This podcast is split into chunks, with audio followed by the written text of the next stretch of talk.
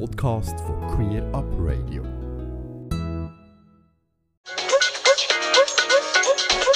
Queerbeet, Queerbeet, Queerbeet. Queerbeat, ein Format von Queer Up Radio bei Radio Rabe, Radio Lora und Radio Grenzenlos.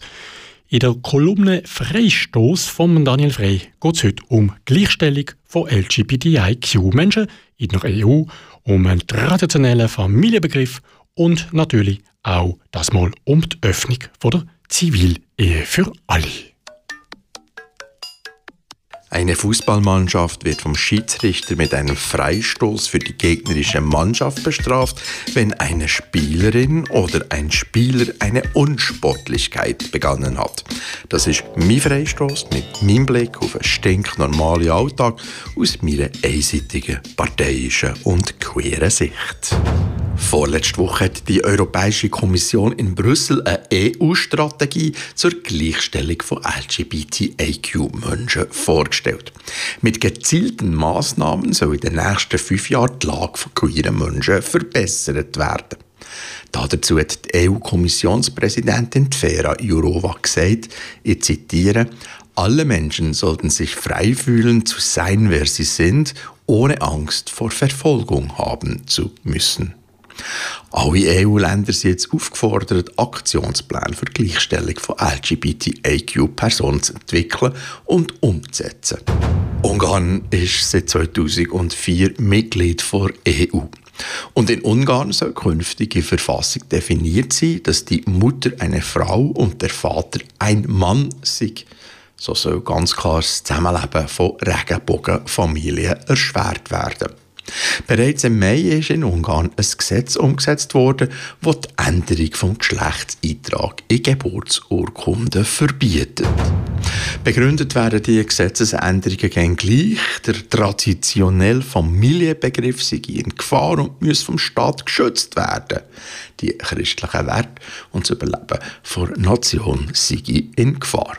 Der erste Freistoß von heute haben wir also gegen Ungarn ganz klar verdient.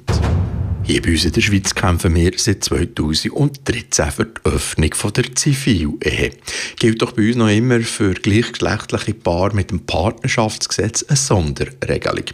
Und das hat mit einer tatsächlichen Gleichstellung eigentlich gar nichts am Hut.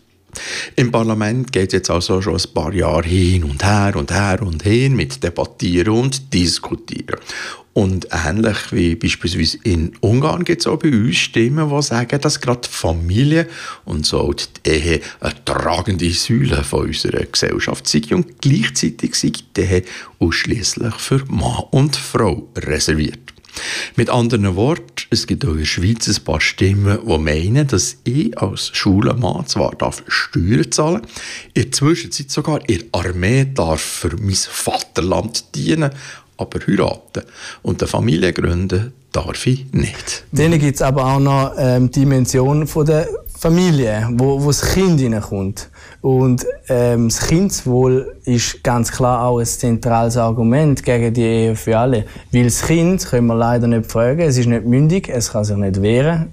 Und es würde kein Kind, kein Kind, wenn es wählen könnte, wenn es mündig wäre, würde sich kein Kind für eine nicht heterosexuelle Elternschaft entscheiden. Kein Kind. Da kann mir niemand verklicken. Die und Politiker, so weiter und so fort. Der Marcel Wittwer, Vizepräsident von der EDU Thurgau im Magazin Schweizer Zeit. Der David Friedli ist mit zwei Müttern aufgewachsen. Wie war das für ihn? Gewesen? das Normalste der Welt. Ich habe es nur so kennengelernt. Wenn ich zurückdenke, kenne ich einfach gar keine andere Situation, als wenn ich an eine wenn nicht den Begriff Familie hören, dann stellen wir einfach mich daheim mit meiner Mami vor. Da, da ich das wirklich nur so kenne, kann ich mir es gar nicht anders vorstellen. Von dem her, normaler könnte es für mich gar nicht sein. Das ist, das ist eigentlich alles, was ich sagen dazu. Wenn ich an eine Familie denke, denke ich logischerweise an meine weil ich der quasi dazu eine Beziehung habe, wo ich etwas kann mir darunter vorstellen kann. Und das war das eigentlich immer zwei Mamis und ich. Gewesen. Ein Ausschnitt aus meinem Podcast «Der queere Alltag» mit den beiden Musikern David Friedli und Gino Garicet. Gemäss einer aktuellen Umfrage sind 82 Prozent der BewohnerInnen von Schweiz der Meinung, dass die Ehe für gleichgeschlechtliche Paare geöffnet soll werden.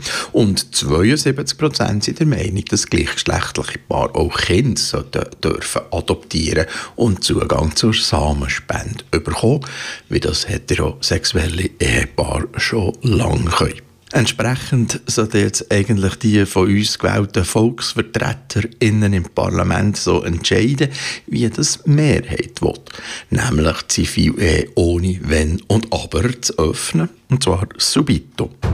Ich befürchte allerdings, dass gegen die Öffnung dann schlussendlich ein Referendum ergriffen wird. Darum geht der zweite Freistoß an die EDU, an die Eidgenössische Demokratische Union. Für die Partei ist nämlich die Ehe hier nochmal der Marcel Wittwer. Ehe leistet für den Staat Unverzichtbares.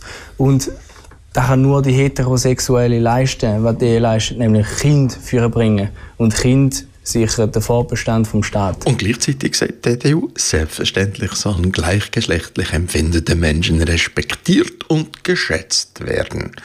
Für mich klingt das wie ein Hohn und da haben wir noch gerade einisch den dritten Freistoß zu gut.